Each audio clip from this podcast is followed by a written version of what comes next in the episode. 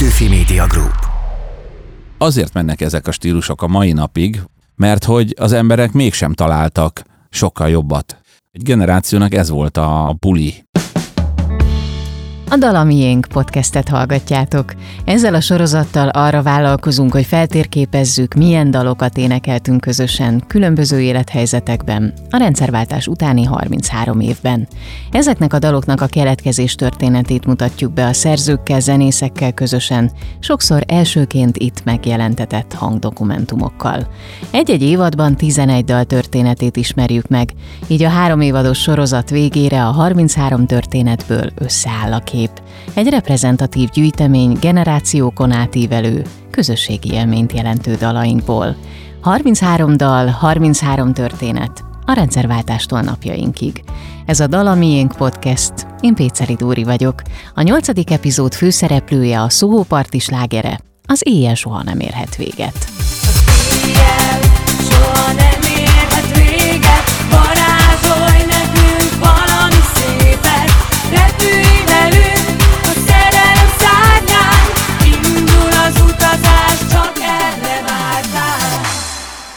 Amikor a Soho Party 1998-ban feloszlott és búcsúzóul megjelentette az éjjelt, senki nem sejtette, hogy ez a 90-es évek végi sláger két évtized múlva reneszánszát éli majd, és tömegek éneklik egymást ölelgetve a lelátókom. Ám az élet már csak ilyen, tele van meglepetésekkel. A 2010-es évek közepén futballszurkolóknak köszönhetően a dal másodvirágzását kezdte élni, és idővel ez lett a Nemzeti 11 indulója a 2016-os labdarúgó Európa-bajnokságon. Az EB idején azonban nem csak a stadionokban zúgott, az éjjel soha nem érhet véget, a budapesti utcák is ettől voltak hangosak.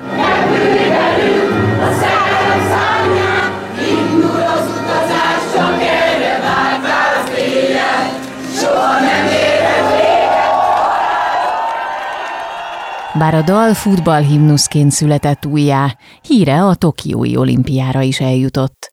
Feldolgozta egy helyi gyerekkórus, és 2021-ben ezzel köszöntötte a magyar delegációt. Az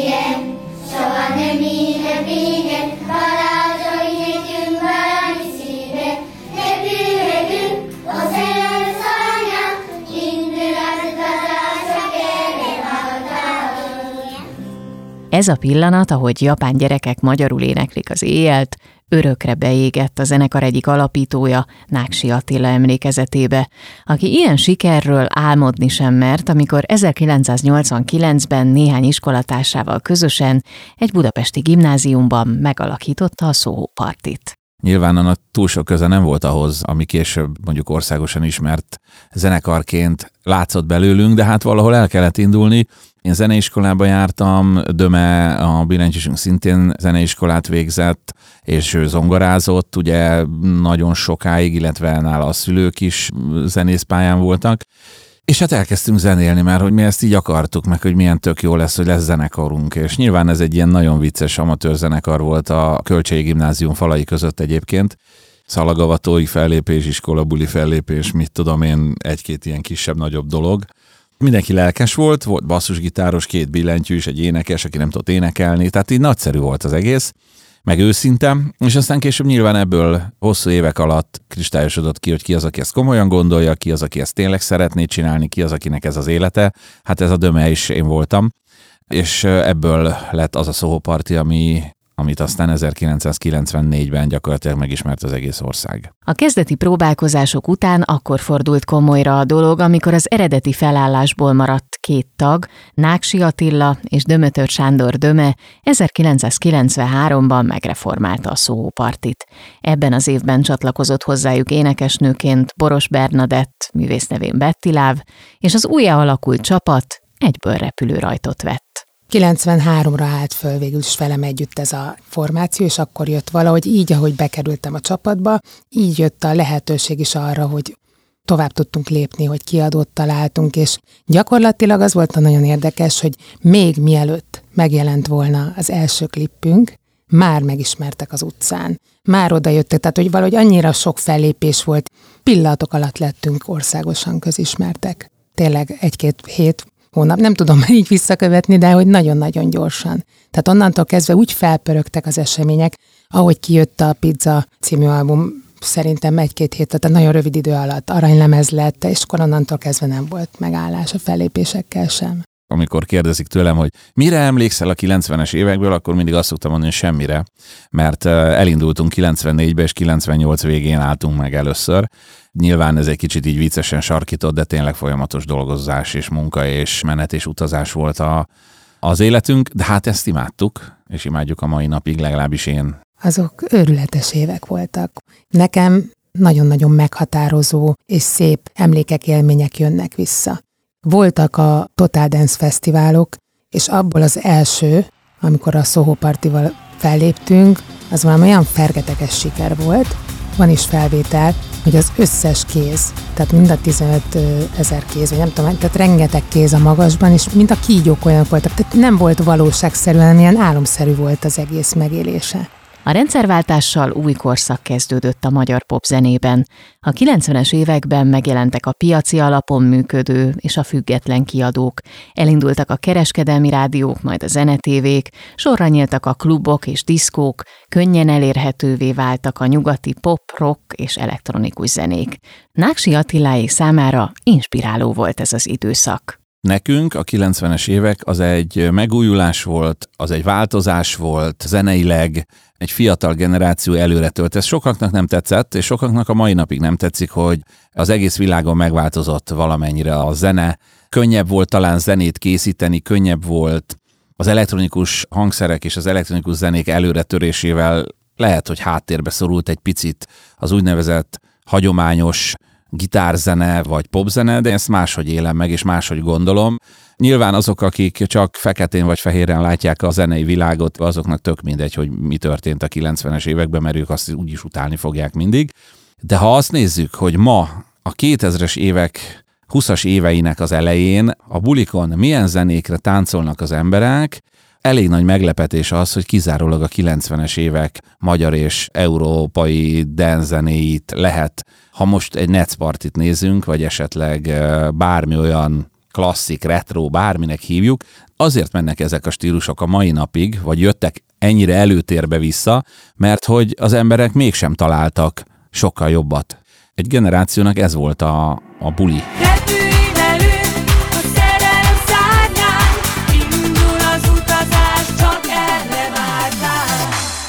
A Szóparti mindenképpen up-to-date volt, és teljes mértékben olyan zenét készítettünk, ami abban az időben a külföldi trendeknek megfelelt. Nekünk az volt a legfontosabb, hogy a hangzás is ugyanolyan legyen. Tehát ne az legyen, hogy amikor egy DJ fölrak egy külföldi lemezt, és utána berak egy magyart, mondjuk minket, akkor az úgy hallható legyen, hogy na ez aztán magyar és ezért mi nyilván megpróbáltunk mindent megtenni, de hát a 90-es években Magyarországon azért olyan hangszerekhez, olyan stúdiótechnikához és olyan dolgokhoz, amivel ezeket a zenéket el lehetett igazán komolyan készíteni, nem nagyon volt lehetőség hozzáférni. Szegény magyar, mivel vízzel főz, próbáltuk úgy megoldani ezeket a dolgokat, hogy mondjam, inkább nagyobb szakmai tudással, mint több pénzzel, vagy kreativitással, vagy ötletekkel olyan igazi magyarosan megcsinálni, hogy tényleg elérjük azt a hangzást, amit mi is szeretnénk hallani, illetve hát tudjuk, hogy mondjuk azok a rádiószerkesztők, vagy azok a DJ-k, akik külföldi hasonló stílusú dalokat játszanak, mit szeretnének hallani.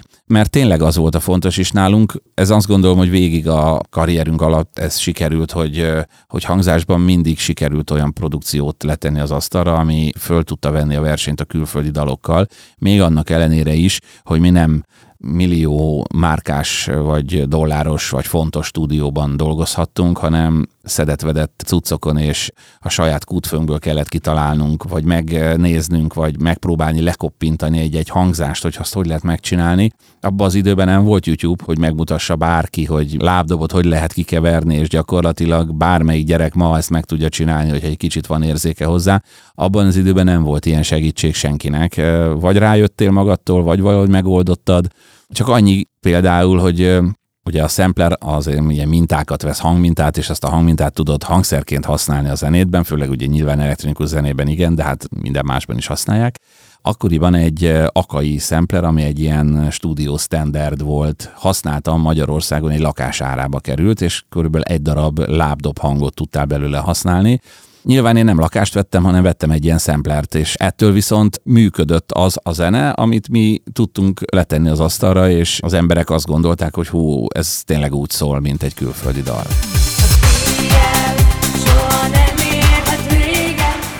Milyen volt akkoriban egy ilyen népszerű csapat énekesnőjének lenni? Tehát miben volt más, mint mondjuk manapság? Talán most nehezebb elbújni. Viszont megvan az a lehetőség, tehát hogy annak idején, ha megírt rólunk valamit egy újság, akkor utána, tehát az ott volt, és utána persze mehettél, vagy peperelhetted, ha valami nagyon kemény dolog volt, de hogy ott nem tudtad úgy közvetlenül a közönségeddel ezt megvitatni, vagy előtárni azt az adott dolgot, hogy te hogyan véled. Tehát sokkal tágabb lehetőséged van arra a social média kapcsán is, hogy ezt megtedd. Én utólag jöttem rá arra, hogy igazából ez nem volt annyira könnyű. Tehát amikor belekerülsz, és mész és csinálod, és ott rengeteg fellépés, és ha nem fellépek, akkor éppen interjút adok, valamelyik újságnak, tévének, bármi. Tehát, hogy ez egy olyan pörgés, amiből nehéz is kiszállni, de azt vettem észre, hogy egy idő után falat építettem magam köré. Bizonyos szempontból lezártam, mert hogy az úgy hittem, ezt utólag tudom mondani, hogy ezzel a sebezhetőségemet tudom védeni. Persze nem, tehát utána jó sok idő volt azt a falat lebontani, később már így a 2000-es évek elején kezdtem el ezzel dolgozni. És akkor ez azt jelentette, hogy a fal mögötti Betty Love-hoz vagy Bettyhez senki nem fért hozzá a Kevesen, nagyon kevesen. Igen, az hát, egy akit láthattunk akkor. Az egy részem volt, de igazából most is azt tartom, mert ugye ez közönség mind a mai napig, akik ismernek, vagy emlékeznek rám, a Betty ismerik, és a, az ahhoz fűződő valakit, akit felruháznak mindenféle vélt vagy valós tulajdonságokkal, adottságokkal, de ez csak egy szegmensem. Ennél én sokkal több, meg másabb is vagyok, mint amit annak idején. Valószínűleg ennyit mutattam meg magamból, tehát azért ez a fal dolog, ez, ez arról is szólt, hogy oda-vissza működik, hogy én sem mutattam többet magamból, amiből esetleg más lehetett volna következtetni. Más. Más volt. Hogyan nézett ki akkoriban mondjuk egy hétvégétek, amikor csúcson volt a szóparti? Hát gyakorlatilag a hétvége sokszor már csütörtökön kezdődött napi három, négy, öt fellépés. Volt, hogy délelőtt kezdtük az elsőt, egészen éjszaka három, négy, ötig, és akkor ott aludtunk valahol, mert másnap a környéken volt szintén még négy-öt fellépés, és akkor vasárnapra természetesen készen voltunk mindannyian. És hát utána regenerálódás volt a, a következő egy-két nap, mert, mert muszáj volt, tehát nem lehet egy, egy idő után kiég az ember, hogyha ezt ilyen tempóba hosszú ideig csinálja. A Szóhóparti a csúcson hagyta abba. A trió tagjai Boros Bernadett Bettiláv, Náksi Attila és Dömötör Sándor Döme 1998-ban úgy döntöttek, külön utakon folytatják. A békés elválást egy búcsúszámmal pecsételték meg. Ez lett az Éjjel soha nem érhet véget, aminek a szövegét Náksi Attila írta, a zenéjén pedig Dömével közösen dolgoztak. Ez egy Best of lemezen szerepelt, és a Best of lemez volt az utolsó szóparti album, és arra mindenképpen akartunk csinálni egy olyan dalt, ami még nagyon nagyot robban nyilván. Döme hozott egy alapot, úgy emlékszem, én megírtam rá a szöveget, meg az énekdallamot, tehát nem volt ilyen hónapokig tartó kemény munka, hanem általában azok a dalok, amelyek sikeresek lesznek, vagy a közönséghez jobban utat találnak, azok mindig ilyen gyorsan születnek. Ez is viszonylag gyorsan született forgatunk hozzá egy egész jó klippet, és aztán megjelent a best of, és ott vége volt a szópartinak. Nem volt hova tovább a szópartival. Tehát egy helybe toporogtunk volna, mindannyiunknak megvoltak azok a vágyai, amiket szeretett volna megvalósítani, és azok viszont már külön-külön voltak. De ez így volt szép kerek, tehát hogy ezt beszéltük, annak idején pont azért történt így, hogy igenis a csúcson kell abba hagyni, tehát ne várjuk meg, amíg, amíg ez a dolog ilyen lefelé ívelő tendenciát mutat, mert az úgy nem jó.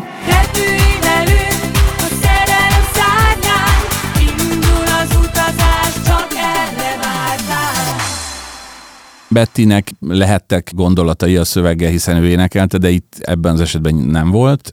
Én soha nem tartottam magam szövegíró, én kényszer szövegíró voltam világéletemben. Én olvasni imádok, de a verseket nem szerettem soha. Ehhez képest kénytelen voltam oda ülni, és mert hogy nem volt, aki megírja helyettem, vagy helyettünk, mint hogy a zenét se volt, aki megcsinálja helyettünk, de nem is akartuk. Ott álltam magam egy papírcetlével, és írogattam. Úgyhogy életemben soha egy verset nem írtam, és nem is tartom magam jó szövegírónak, tehát még véletlenül se gondolja senki, hogy én azt gondolom, hogy fű, de büszkének kéne lennem a szöveg. Ezek popzenei vagy dance szövegek. Engem a zene érdekelt mindig jobban, kevésbé a szöveg, tehát nem is gondolom, hogy túl nagy mondani valók lettek volna a szóparti vagy a Náksi Brunner szövegekben. Most sokan gondolom bólogatnak. De hát ez így van, tehát itt ez, ez nem erről szólt. Úgyhogy nem tettem bele túl sok energiát. Ha valami tetszett, és nyilván azt a metódust meg tudtam, végig tudtam menni rajta, és mindenki elfogadta, hogy az így jó lesz, akkor az volt a szöveg. Ennyi.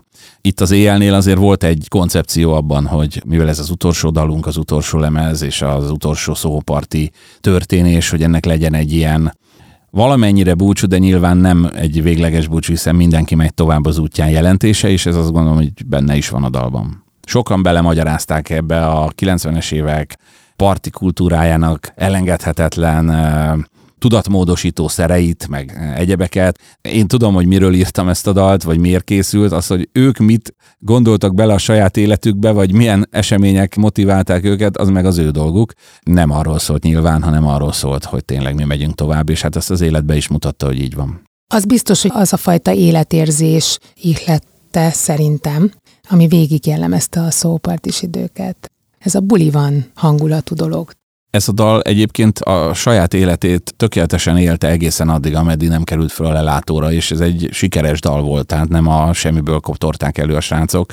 Még az EB előtt két éve volt mondjuk egy Total Dance Fesztivál a Hungexpon 15 ezer emberrel, és ugyanúgy üvöltötték, mint mondjuk most üvöltenék, csak kapott még egy egész más jelentést.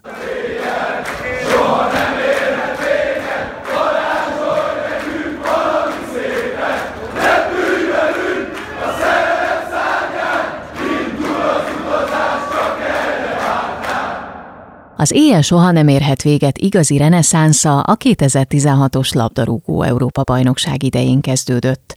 A dal egy szurkolói csoportnak, a kifejezetten a magyar válogatott drukkereiből álló Kárpátien brigádnak köszönhetően került fel a lelátókra.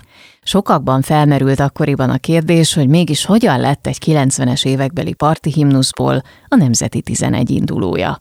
A szurkolói csoport tagja Tüske Attila szerint nem egyik napról a másikra. Ez egy folyamatnak a része volt, ez az aténi dolog, amire majd végül is kiukadunk. 2015 őszén játszottunk Aténban, és a lelátón valójában először ott szólt az éjjel soha nem érhet vége című dal, de azért ahhoz, hogy eljussunk 2015-ig, azért van ennek előzménye.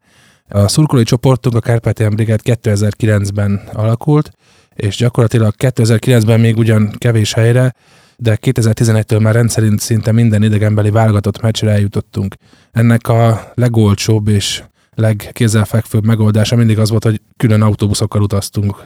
Hol egyel, hol öttel, hol tízzel, tehát hogy ez ilyen számosságát tekintve végül is mindegy is, de a mi kemény magunk az, az nagyjából egy, egy buszon volt mindig, és hát mit hallgat az ember egy 20-25 órás buszúton, retro zenét. Úgyhogy ennek az egésznek a kialakulása szerintem egy ilyen hosszú folyamat volt, ez ilyen 2012, 13, 14, 15, tehát mindig énekeltük ezeket a dalokat. Milyen Úgy, dalokat? Mik voltak még versenyben? Hát most megfogsz ezzel a, megfogsz ezzel a, ezzel a kérdéssel, de az akkori slágerekből, tehát most Szanditól a szerelmes szívek, de meglepő, ugye? Most nem ezt, de hogy igen, tényleg, tehát hogy ilyen dalok voltak, aztán amit nagyon szerettek még a srácok nyomatni a buszon, mindig a kozsó dalok, tehát ez a, a holdala, szürreálisnak tűnik a dolog, de tényleg ezek a dalok pörögtek. Jó, a rockzene is ment, de hát azért többnyire a retro.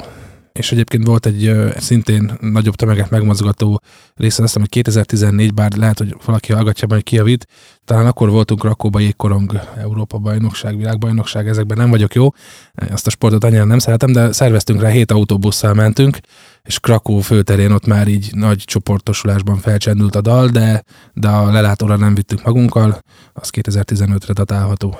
Az Mi történt hatán. akkor 2015-ben? Ez volt az Hú, aténi? Hát igen, az aténi, igen, itt, itt dilemma volt, mert voltunk olyan jó 500 fővel. Már a buszon is, meg a városban is mindenki énekelgette, és akkor így nem akartuk egyébként kivinni a lelátóra, mert valahogy sose gondoltuk, hogy ezeknek ott helyük van ezeknek a daloknak, de Hát ha hiszitek, ha nem, elkezdtük, mert mondták, hogy menjen, menjen, na jó, menjen, Toro Norbi barátom volt, aki bolintottan, jó, akkor menjen, jó, menjen. Elkezdték nyomni az előénekesek, és a legnagyobb meglepetésre ez a dal szólt a legjobban. Tehát énekelhető is, egyszerű a szövege is, mindenki ismeri. Egyes szurkolói dalokat simán megszégyenített az a hangzavar, ami akkor keletkezett. Tehát, hogy tényleg lehetett hallani a tévéközvetítésben is mindenhol, és igazából itt kapott rá a hazai közvélemény, a média, illetve minden olyan szereplő, aki a zeneiparban releváns tényező, úgyhogy így datáljuk ezt a dalt. A Szóvóparti egykori alapítója Náksi Attila szerint ebben az volt a szép, hogy egy spontán, alulról indult kezdeményezés eredményeként lett az éjjelből szurkolói himnusz. Lehetett volna ez a válogatott EB himnusza, hogyha azt mondja valaki, hogy ez lesz a himnusz, mert akkor az pont senkit nem érdekelt volna. Pont az volt a lényege, hogy ez egy-másfél éven keresztül szépen lassan a szurkolók által fölkerült a lelátóra, a lelátóról bekerült a köztudatba, ahogy kijutottunk az Európa bajnokságra, már egyre több ember tudta, hogy ezt a dalt éneklik a, a lelátón, és amikor ott volt a csapat Franciaországban az eb akkor már mindenki ezt énekelte, akkor már Budapesten is mindenki ezt énekelte, akkor már vidéken is mindenki ezt énekelte, és amikor jött az első győzelem, akkor megörült az ország, és gyakorlatilag a boldogság és az összetartozás dalaként énekelték, és tényleg álltak a körúton a villamos tetején, X és Y életükben nem látták egymást, lehet, hogy tényleg tök más gondolkodású emberek egymásnak ölelkezve és üvöltötték az éjjelt.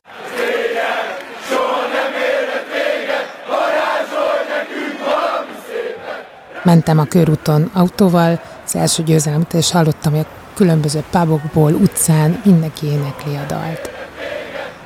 És megálltunk a Deák téren, párommal kiszálltunk, és így ott voltam az egész közepén, kívülállóként, de közben mégis benne teljesen ebbe az egészben. Nagyon jó érzés volt.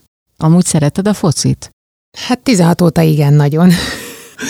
A helyzet az, hogy én azelőtt nem igazán volt, tehát nem követtem igazán nyomon ezt a sportágat. Annak idején még 20 évvel ezelőtt egy kedves barátom elvitt egy foci meccsre, nagy foci drukker, és ott magával ragadott a hév. Azt megértettem, hogy, hogy mi az, ami miatt ezt ennyien szeretik ezt a sportot, de utána nem, nem lettem foci drukker, vagy nem jártam meccsekre, és nyilván ez a dolog azért 16-ban változott. Nem is nagyon tudom elképzelni, hogy ez máshogy legyen, hogyha az ember így közvetve ilyen közelségbe kerül hozzá. Volt egy pillanat, amikor, amikor én is egy picit följebb helyeztem ezt egy polccal. Az olimpia, a Tokiói olimpia kapcsán ugye oda nem mehettek szurkolók, nem mehettek nézők, nem mehetett gyakorlatilag a Covid miatt a sportolókon kívül senki Japánba. És mentek a magyar sportolók Tokióba, és egy Kodály módszer szerint tanuló japán iskolás kórus a magyar sportolókat az éjjel soha nem érhet végettel várta. Cuki pici japán kisgyerekek énekelték magyarul a magyar sportolóknak az éjjelt.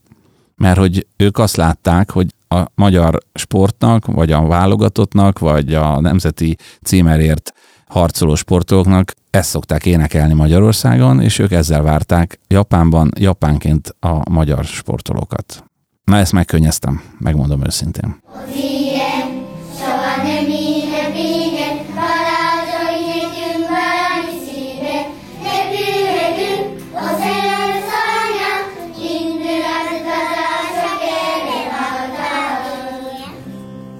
Választottam a videoklip alól három kommentet, felolvasom neked, és akkor ha eszedbe jut valami, csak egy fél mondat, vagy Jó. egy szó, vagy valami.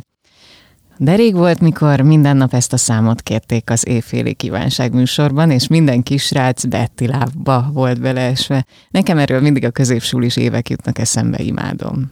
Nagyon sok ilyen hozzászólás volt, amiben azt fejtegették, hogy úristen, én Betty lábban mennyire szerelmes voltam. Te érzékelted ezt?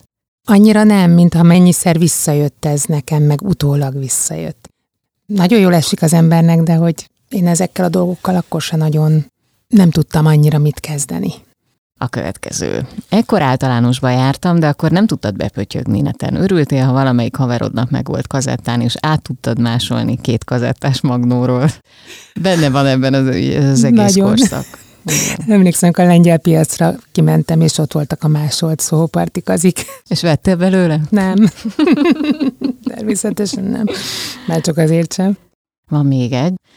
Mindig elsírom magam, ha meghallom. Az a rengeteg magyar ember 2016-ban egy nemzet volt együtt. Csak a boldogság, vidámság, semmi rossz indulat. Mindenki együtt ünnepelt a hatalmas kivetítők előtt, felfoghatatlan. Életem legboldogabb két hete volt 2016 júniusában. És ehhez a dalhoz kötődik neki ez az élmény.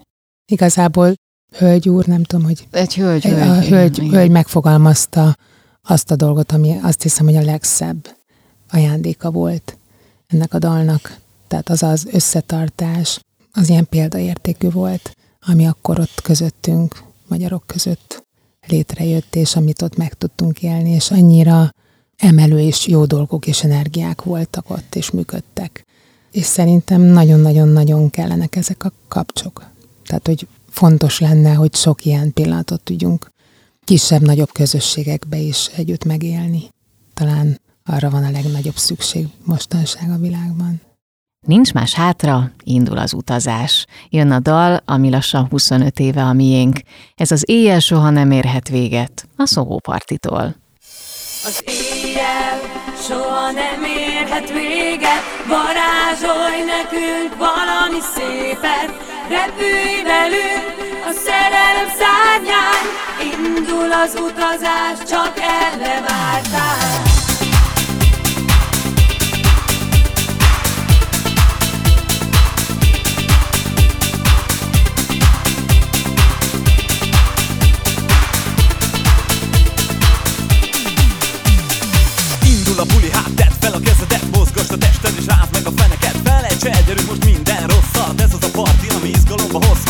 Lányok és menő arcok Mindenki itt van, mindenki boldog. Buli van a széken, az asztalon, a pulton Szombat este van, nem lehet más dolgom.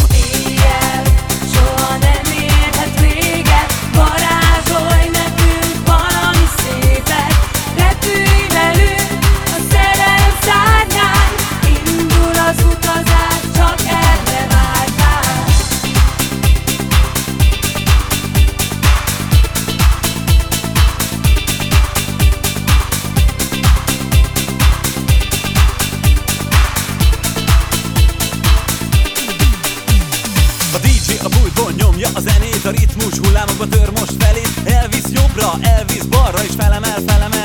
magasra. Csodákat láttál mindenhol jártál A szerelem szárnyán messzire szálltál De ne felejtsd el, csak arra kérlek ez az éjjel. Soha nem ér véget Éjjel soha nem érhet véget, varázsolj nekünk valami szépet, repülj velünk a szerelem szárnyán, indul az utazás,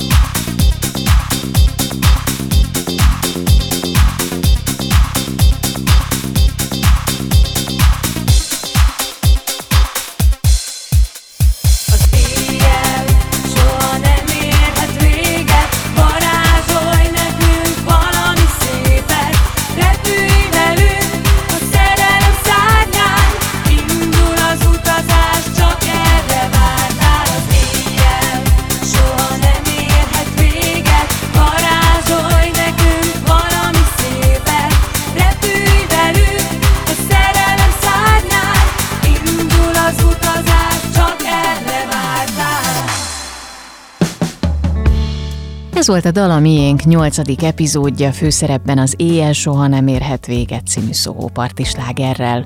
A következő részben a legsikeresebb, legjobb helyezést elért magyar Eurovíziós dal, a Friderika által énekelt Kinek mondjam el védkeimet keletkezés történetének nyomába eredünk. Addig is ajánlom figyelmetekbe sorozatunk korábbi epizódjait és egyéb kulturális tartalmainkat is itt a Magyar Kultúra Podcastok csatornán, kövessetek be minket. Ha pedig kérdésetek, észrevételetek lenne, várjuk a podcastkukac petőfimedia.hu e-mail címre.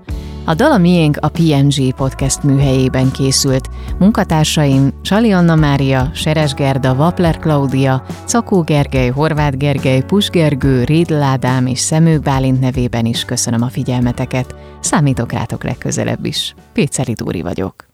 Petőfi Media Group.